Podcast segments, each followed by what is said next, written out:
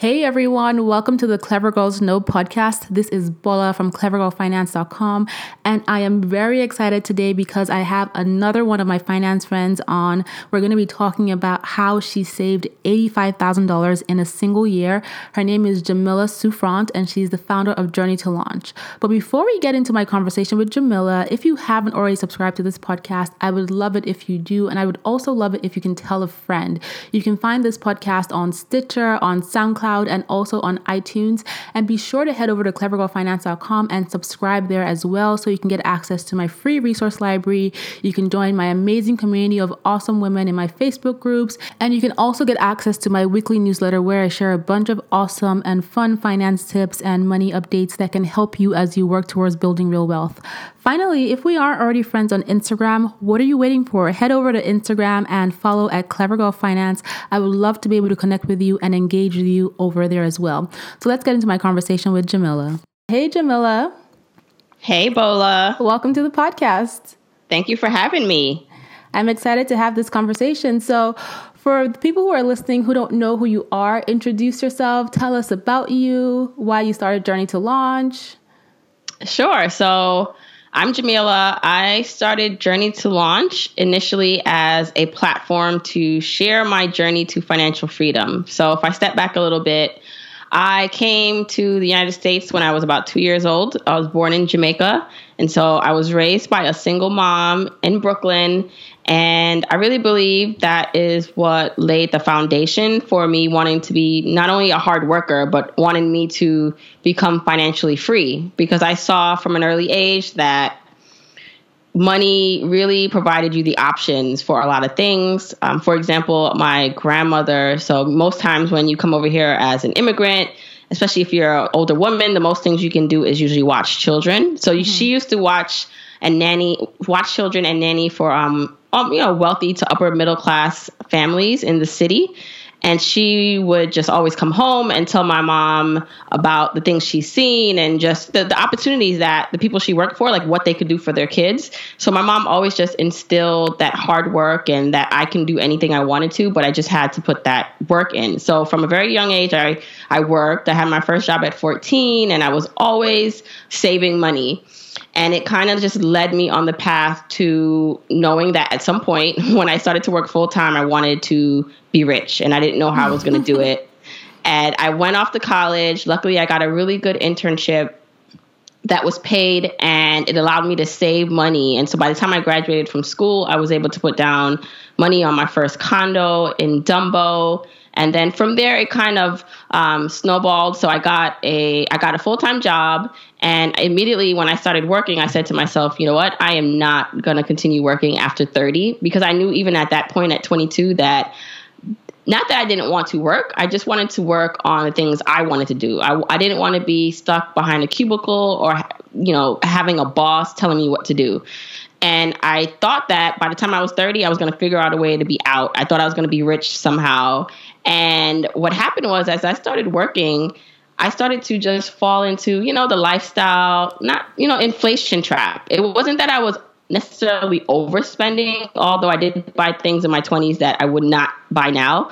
But I kind of lost track of that goal of wanting to retire or wanted to quit my job. So I ended up working um, and then just not being intentional about the way I was spending my money because what I saw around me was that everybody was working and just being okay with not being happy with their jobs and thinking that they had to work forever. And then on top of that, I didn't really understand that there was a way to become financially free without building a million dollar business. I thought the only way to do it was to create a company and to um, basically earn a lot of money on the side business. I didn't understand that, that you can actually save and invest your money aggressively and then at some point use that to carry you forward with your expenses. Mm-hmm. And because of that, because of working and then kind of getting lost in, you know, just life, I got married, I had my two kids, and then in my early 30s as I was driving on my hour and a half commute, I said to myself one day like, no, I cannot do this. Like I cannot do this forever. There has to be another way. I missed the mark of retiring or quitting my job at 30. So perhaps I can set another goal um, and maybe I'll make it 40. So I started to listen to a lot of podcasts and read blog posts about people retiring early or people becoming financially free. And it really just it made me realize that there were other ways to go about reaching financial freedom. Hmm. And it just inspired me to create the blog and share my journey, which then snowballed into helping other people who also want to reach financial freedom.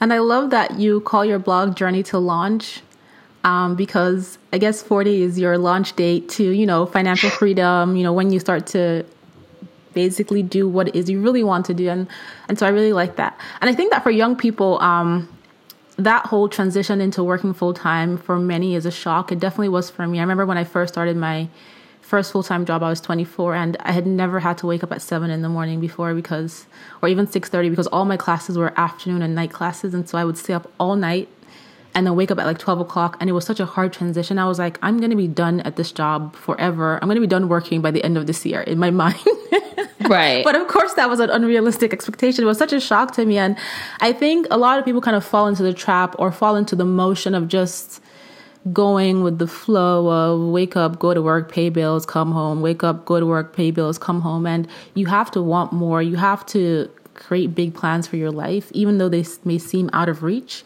and give yourself something to work towards because unless you have those goals they can't become reality unless you have something you're working towards right? So i love that you have a f- age 40 retirement date how far away are you from that date? So i'm 34 now so that's six away, six years away but i would love for that to happen way sooner than that. Six years is not a long time. It, it's not but it, it, you know sometimes I, I admit that it does seem it's not a long time in the grand scheme of life when you look at your whole spectrum of how long you live. But then when you realize just like how quickly time moves and that like my kids by that time, how much like older they'll be. And sometimes I just wish that I had the freedom and flexibility mm-hmm. to spend more time with them now. But I know that I'm working for a reason. I'm working towards a goal. And, you know, I really try to stay focused on that because I know that all the work I'm putting in now will pay off in the future.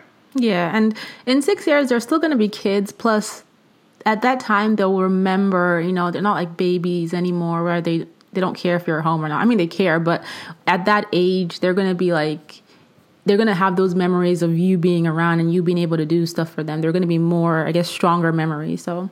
Right, right. so let's kind of t- talk a bit more about your story, which is the fact that you guys saved $85,000 in a single year. So that was you and your husband, right? Yes. So, so that was my husband and I. Mm-hmm. What, I mean, why did you guys decide that, you know what, this year, this was in 2016, right? Yes, this was last year, 2016. Why did you decide that in 2016 we're going to start saving super aggressively? So on my commute, I started to listen to the podcast, um, just different podcasts, and I started to read a lot of blog posts about people reaching financial freedom.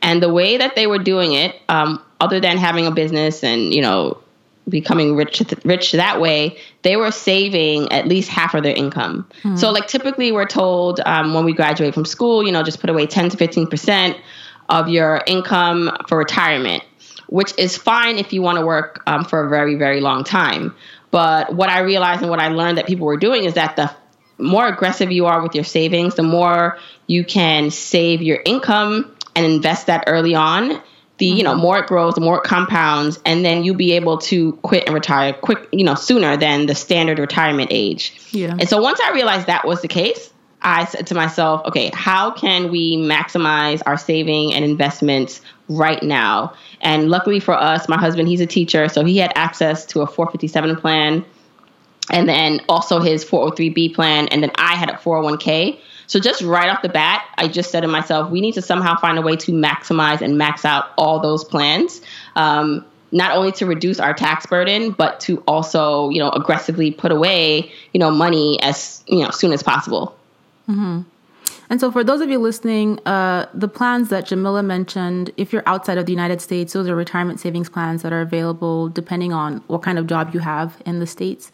And I really like that you touched on you know what what people say or what the general standard is of saving save 10 to 15% and i always like to tell my audience and people that i coach and you know people who are part of the tribe that a standard is simply what it is. It's a standard it's a guideline. It doesn't mean that is what you have to follow because you have to look at what are your own objectives and what are your own goals and what you want to accomplish. And maybe that standard is not good enough because so many people go by standards of how much they be they should be saving you know just pay minimum payments on your debt pay your student loans for the next 25 years because they gave you a 25 year plan. Those are all standards and they don't necessarily help you accomplish the immediate goals that you want to accomplish. So it's always important to understand that standards are simply standards and then look at your own objectives and your own goals and say, you know what, I'm not going to follow a standard. I want to do better and bigger and quicker.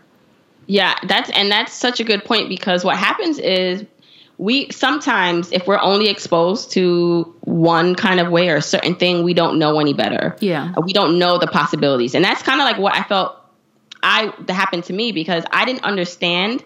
While people said, you know, save, you know, put some percentages away. When I first started working in my early 20s, I did the minimum. I only did like the minimum and then I finally bumped it up to get the company match. At least I did that right, you know, after a couple years. Mm-hmm. But I didn't know that there was a boatload of people in the world saving more, like half of their income and planning to retire in 10 to 15 years after they started working. Like I didn't know that was a possibility. And so like you said, most people follow a standard or a status quo if, of what they know. And so that's why it's so important to research and just to familiarize yourself with other ways of life because you just never know what you can find that will inspire you to do something different and to push yourself. Because what you might think is like awesome, which maybe it is, like someone else is sh- doing maybe three times more than that. And you're like, wow, wait, I can probably do three times more too, which is totally what happened to us we realized we can save so much more. Like what we were doing was nothing compared to what we mm-hmm. did last year.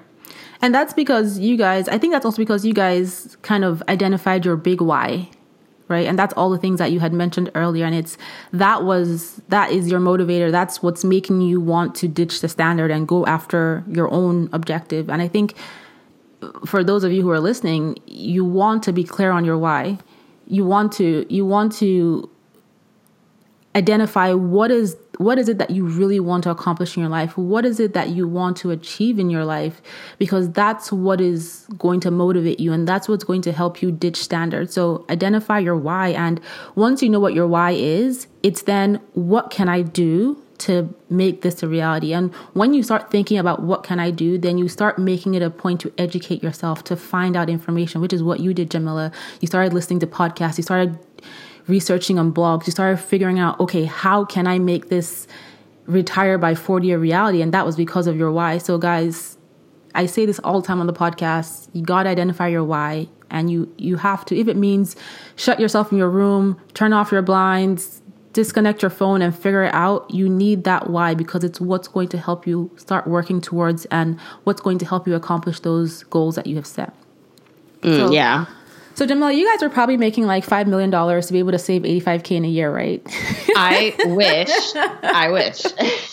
so, what percentage of your income were you guys saving? Because and before you answer answer that, um, guys, again, this goes back to the why. Don't get caught up in you have to make a million dollars to be able to save money. So, Jamila, tell us what percentage of your income were you and your husband saving to be able to save eighty five thousand dollars guys 85,000 right in so, a year.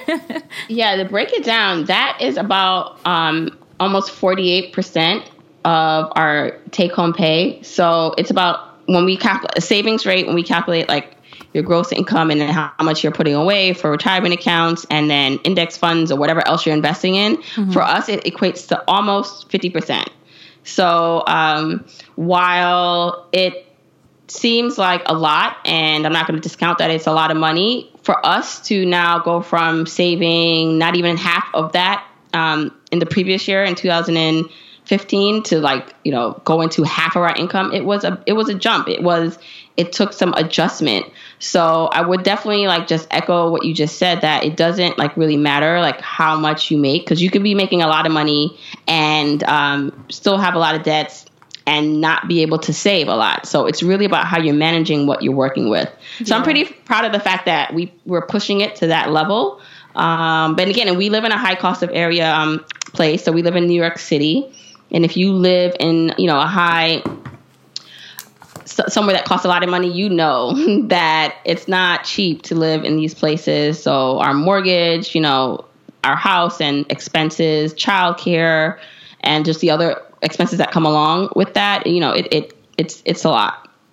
And one of the big arguments I get from people who listen to these money stories or who read them on my blog, or even when I talked about me being able to save 100K in three years, um, is that, well, it's either I don't make a lot of money or maybe you lived in a in a cheaper city. So you lived in you live in New York City and you you saved this much. When I was saving my 100k, I lived 70% in New York too.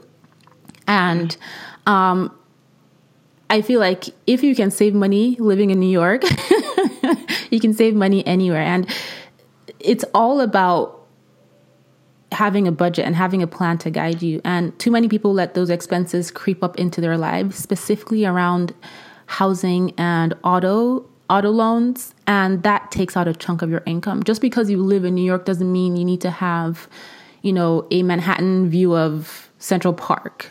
Right, especially if you're right. trying to pay off your debt. So it's look at look at your your finances and look where you can cut back aggressively and keep in mind that if you're trying to save a lot of money you can't be in a comfortable space you can't be buying handbags and buy designer shoes and going to Beyonce and J. Cole concerts and well, yeah, and I mean for us, while I feel like if someone looked at us on the outside, they would they we probably would look no different than any other average, you know, New York City liver that's like living the good life. Um, but we did a couple things. Like, so when we were in our 20s, we both had more luxury cars. Mm-hmm. Um, and then when, after I had my second child, I was like, okay, this coupe is not working. I need a reliable four door car. and then my husband, like, he had a lease at one point, And so we ended up buying reliable cars um, for us. And then with the housing, like, I would love to live, if anyone's familiar with New York City. So my first condo was in Dumbo, and I just love that area and but it's a studio apartment. Like if I were to try to buy something in Dumbo or downtown Brooklyn now, like there's no way I could um, reasonably afford that. Now mm-hmm. I can mm-hmm. stretch, but I wouldn't. It wouldn't. It wouldn't be. Actually, wouldn't probably. I probably couldn't even stretch to afford that now. And so we looked on the other side of town. So we bought for us what was a reasonably priced um, home. But if you probably, if, if it was anywhere else, like we probably could have had a mansion, you know. Yeah. And um, there are things that we do that we, you know, cut out. And I want to say that the number one way, the number thing, number one thing that we did to be able to increase our savings and investing was not only budgeting, which I'm sure we'll talk about a bit, but it was really taking advantage of these pre-tax retirement accounts mm-hmm. because half of that 85,000 is almost half is about is the pre-tax retirement accounts. It's the mm-hmm. 401k, it's the 403b and 457 plan. So because my husband is a teacher, he has access to two that he can max out at 18,000 each and then I have access to one at about 18,000. And so for us, maxing that out um, was just first priority. So we just worked with what was left from our paychecks. So if you know about the pre-tax stuff, it comes out of your check. Um, if you have it through your company, it usually just comes out automatically. So we get our take-home pay,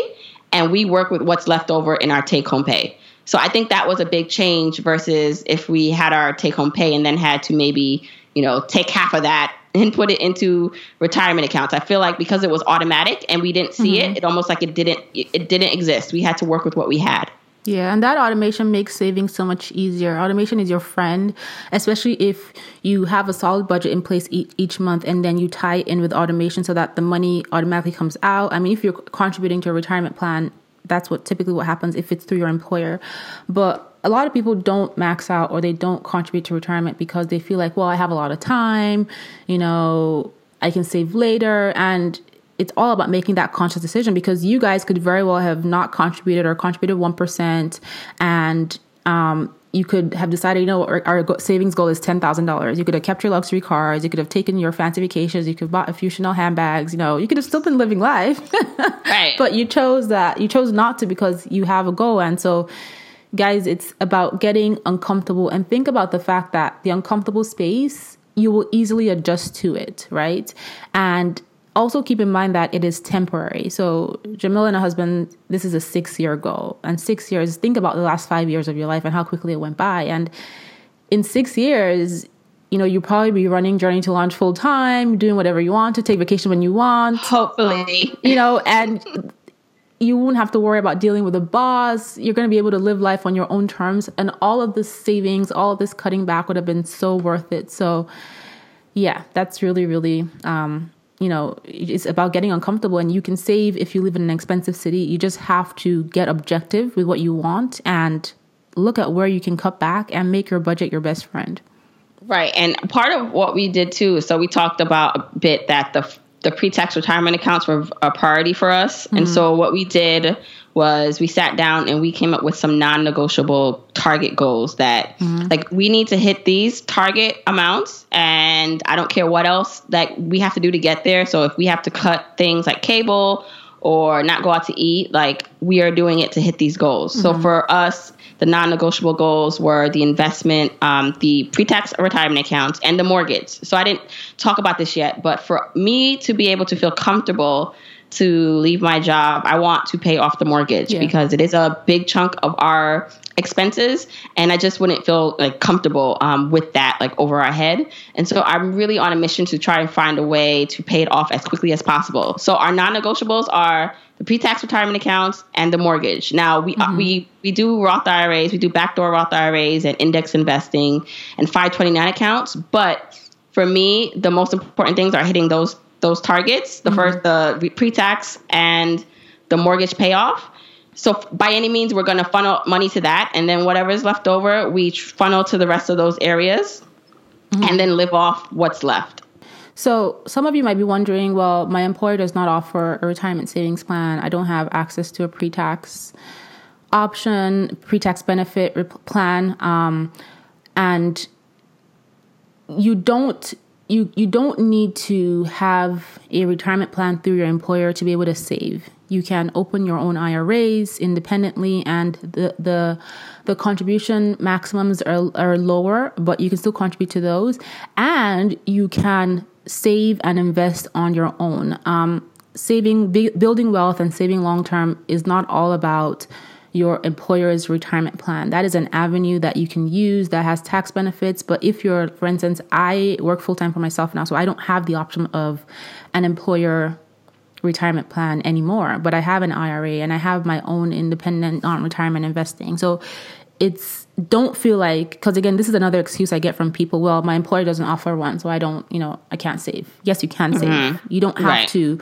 you don't you're going to miss out on the tax benefit yes but you're you, you can still save on your own outside. You can open up a brokerage account. You can open up a savings account if you don't know what you want to do with the money yet. You can start learning about investing. You can you know sit with a financial advisor or financial coach and start getting educated about where you can put your money. There are mm-hmm. many many options. It's not all about saving in a retirement account and you are doing more than just saving in retirement accounts. You have your you're you're doing more than just saving your employer retirement accounts. You have your right. own IRAs, you have your own emergency fund, you have other savings savings for your kids. So guys, don't, you know, whenever I do interviews like this, or whenever I share stories on the website, and Jamila's story is also on the Clever Girl Finance website, and it's on her own website, Journey to Launch, which I'll link in the show notes. Whenever I do these stories, people kind of get siloed into trying to fit themselves into that person's situation, and if they can't find the connection, they're like, "Oh, I can't do it." But it's mm-hmm. it's all about being open minded, and so okay, Jamila talked about she's saving 50% of her income even though she's using employer sponsored retirement accounts and I don't have access to that, what else can I do to save 50% of my own income? Right. I want people to remember that it is all relative to what you can do on your own income. And so if say you are not, you know, make say you're making fifty thousand dollars, it's and you know you have to live, right? So you still have to be reasonable with your own expenses, and then you have to be reasonable about paying off whatever debt you have. But mm-hmm. there is a way to save more. So there's a lot of people will say, well, I can't save more than I'm already saving, or I don't um, just I don't know what to do. And I feel like the whole the, the excuse i'm going to call it of i can't save more than i'm saving. While it could be valid in some areas if you really have cut back what you can cut back and you really are pushing what you can to debt payoff and savings a lot of people are spending things that they don't need to spend on because they think it's a mandatory need and it's not. Like so i feel like one of the things we do and one things i would one of the ways i like to look at money or expenses is mandatory expenses versus non-mandatory expenses. So I like to break that out so that I know what goes first if one of my goals are not going to be met. So for me, like cable and in, well, internet is kind of mandatory at this point because I have Journey to Launch, but cable is not mandatory. Like you don't need to have cable; it's a nice to have. Or going out to eat restaurants. That is not a mandatory need. I mean, it feels good, and maybe you can treat yourself. I mean, I, I I love going out to eat, but we had to cut back and we had to put a limit on, on how much we did that. Clothes shopping. Like I I'm not one of those, you know, frou frou fancy girls. So that kind of helps me where I don't really, I don't go to the hairdresser. I hate getting my nails done. I hate getting my eyebrows done. I'm just really like a t- little tomboy in the inside, which kind of helps with my personal expenses. But little things like that, where it's just like, I'm not saying that you cannot do those things, but if it comes at the expense of you not being happy in your current situation because you hate your job, because you have too much mm-hmm. debt and you cannot get out of it, then you need to see and make some changes. Like, what can you cut back, even if it's just temporary, until you hit these goals and hit a stride again where you feel comfortable? Yeah, what is your why? And I feel like I've heard every single excuse under the sun. Well, I need to keep my I need to keep my mental health in tip-top shape, so I need to go to the gym, work out at home. Well, it's getting cl- it's getting cold. I need a new winter coat. Wear more layers of clothes in your closet.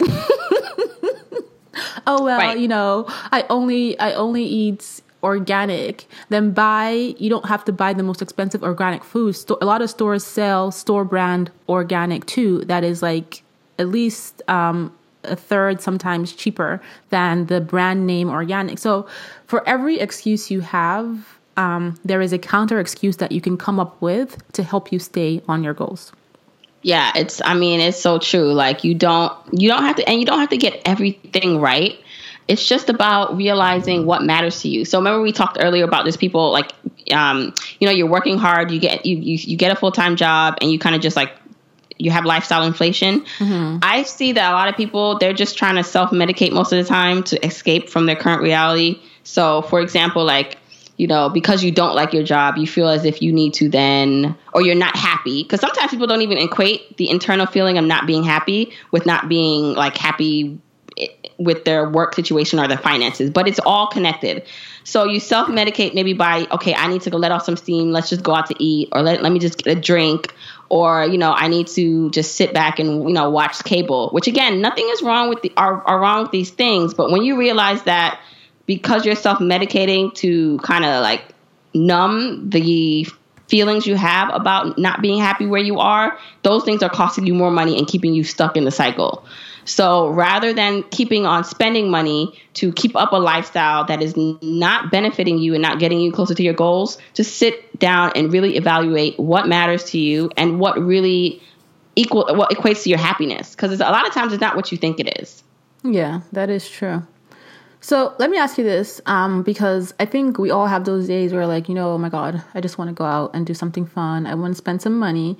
So, how do you manage those days? Obviously, it's not all about saving every second of your life. You know, you can mm-hmm. still build in fun, but how do you stay motivated? How do you manage the days where you have urges to spend money, but you know that that kind of takes you off of your goal?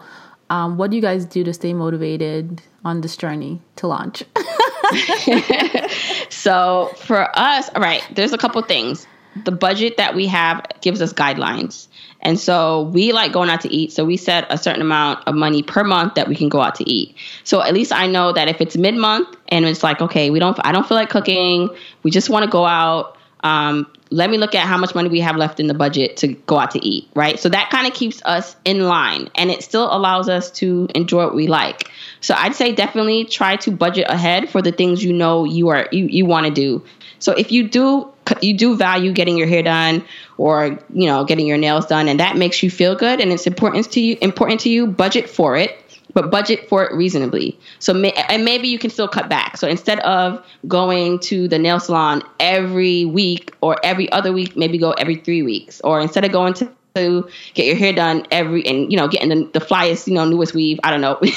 You you don't do it as often. Or maybe I, you know like you can still do what you like but find ways to cut back. Because if you go cold turkey just like if you go on a diet and you like try to cut out everything and you're not realistic and then you go binge because you're depriving yourself of what makes you happy it's the same thing with the finances.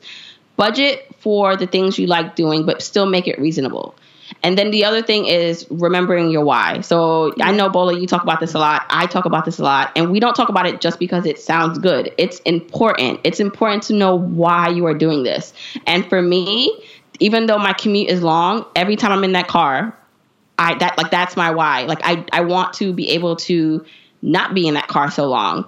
And so for me, it's like staring me in my face every day, my why, especially when I see my kids and the future that I want for them. It, it just makes everything more clear. So the why also keeps us very motivated um, on the journey. That's awesome. And so for anyone who's like listening that is maybe at the early stages of their journey or they've made mistakes and they're trying to reset and they want to get on this path of okay i want to set my goals i want to start saving money i want to be able to live out my dream of maybe retiring retiring early maybe starting my own business maybe i don't know being able to travel every year because not everybody has different goals right? You know you don't have to retire early if that's not what you want to do. Some people might some people might love their their jobs but what encouragement would you give someone who's just trying to either turn things around or is just trying to get on the right path or they might be on the right path, but they need encouragement to keep going because sometimes it's really hard. It's hard to save money sometimes. It's hard to, especially with all the outside factors, you know, people, TV, social media, and it's hard to just be on that straight and narrow. So, what advice would you give?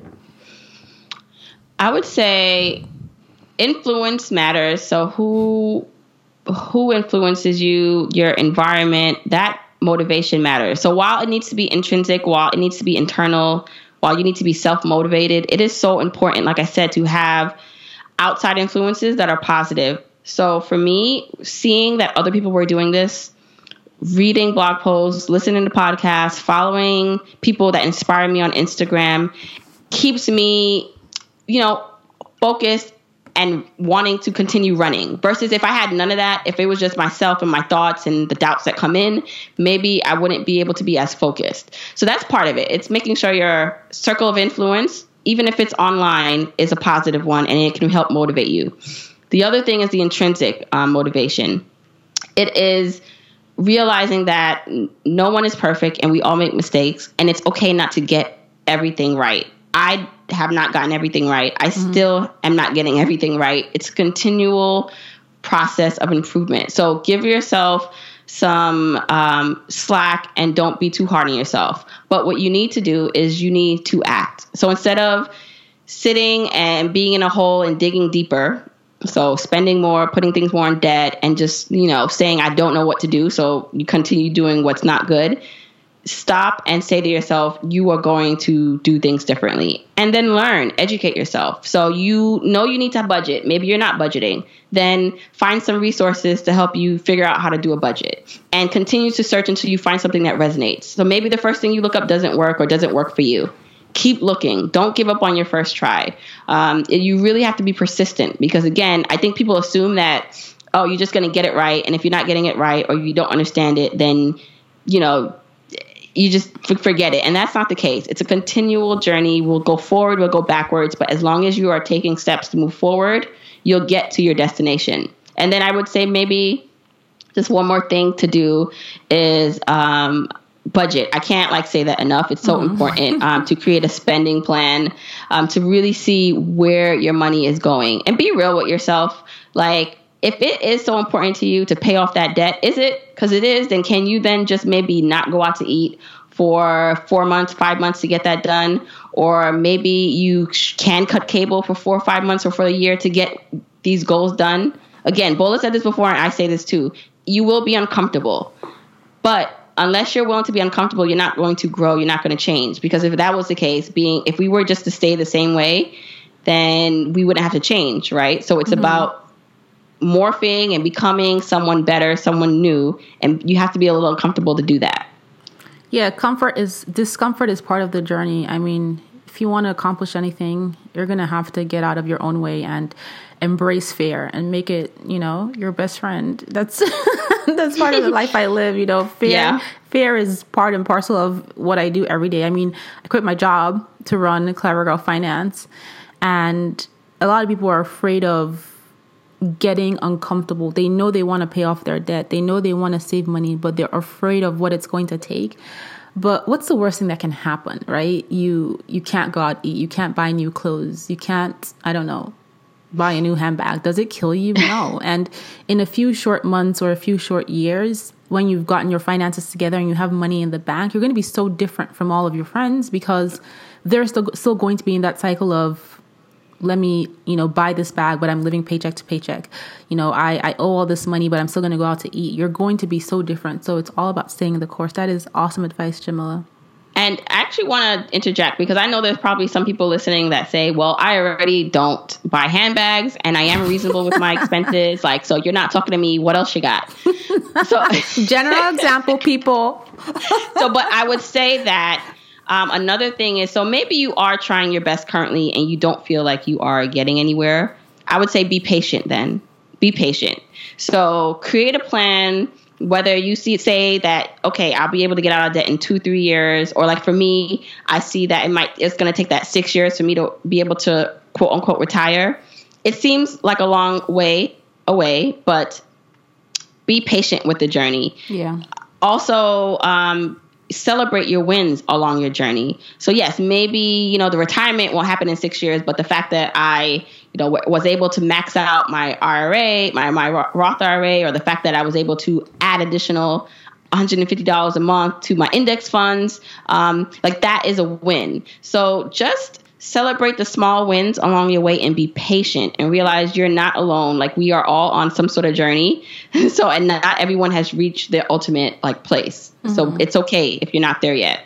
Yeah and to what you said you know there's one thing that i've noticed and i think it's a, it's a common thread where people will be in a space where they're doing everything they're supposed to be doing. And for some reason the whole murphy's law where things just won't work out. And I just think that that is a test of character. You know, you've made your budget, you're on a, you know, you have a plan to pay off your debt this month, to pay to pay towards your debt this month, to save, and then your car breaks down. And then, you know, you get an unexpected bill, or then you have to, I don't know, travel for somebody's wedding. All these things come up, but is a test of your character. So when that happen happens, when your car breaks down, when you get this unexpected bill, when you have to, you know, put money outside of what you had planned how do you recover? Are you going to let yourself just be like, you know what, this wasn't meant for me and just go on a downward spiral and just blow your entire budget? Or are you going to mm-hmm. tell yourself, you know what, this has happened, but I'm going to regroup and figure out what I can do to continue on my path? So it's you know a lot of things that happen are tests to your character. They're tests of do you really want that why? Mm-hmm. and the thing about life is it's not that anybody's wishing for bad luck. It's not that anybody wants anything to, bad to happen to them but life happens and you want to be prepared. So again jamila talked about budgeting talking about cutting back to make sure she can accomplish her goals talking about she hasn't always done everything right but despite that, she keeps making steps forward. And that's where you want to get to. So you might be doing everything right and you may feel like things are going wrong, but don't give up. Right. So, this has been awesome talking to you, Jamila. Thank you so much for being here. And I'd love for you to tell my listeners how they can reach you. You have an awesome podcast, you have your Instagram, you have your website. So tell us everything. How can we find you?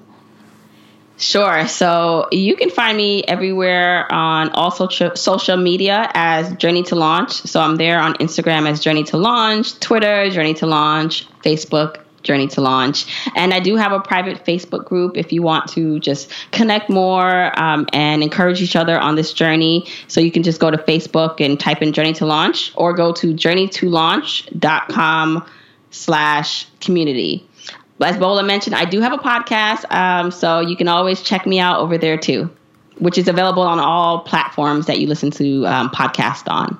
And it's called Journey to Launch. Journey to Launch. and guys, I will put the links to um, her website, her Instagram, and her podcast in the show notes so you guys can um, easily access it. So thank you so much for being here, Jamila. I appreciate your time. Thank you, Bola. So I hope you guys enjoyed listening to today's episode. And if you did, please, please subscribe on SoundCloud, iTunes, or Stitcher and leave a review so other people can find this podcast. I'll catch you guys on the next episode. I'll be back with another fun, interesting, exciting money topic. Talk to you soon.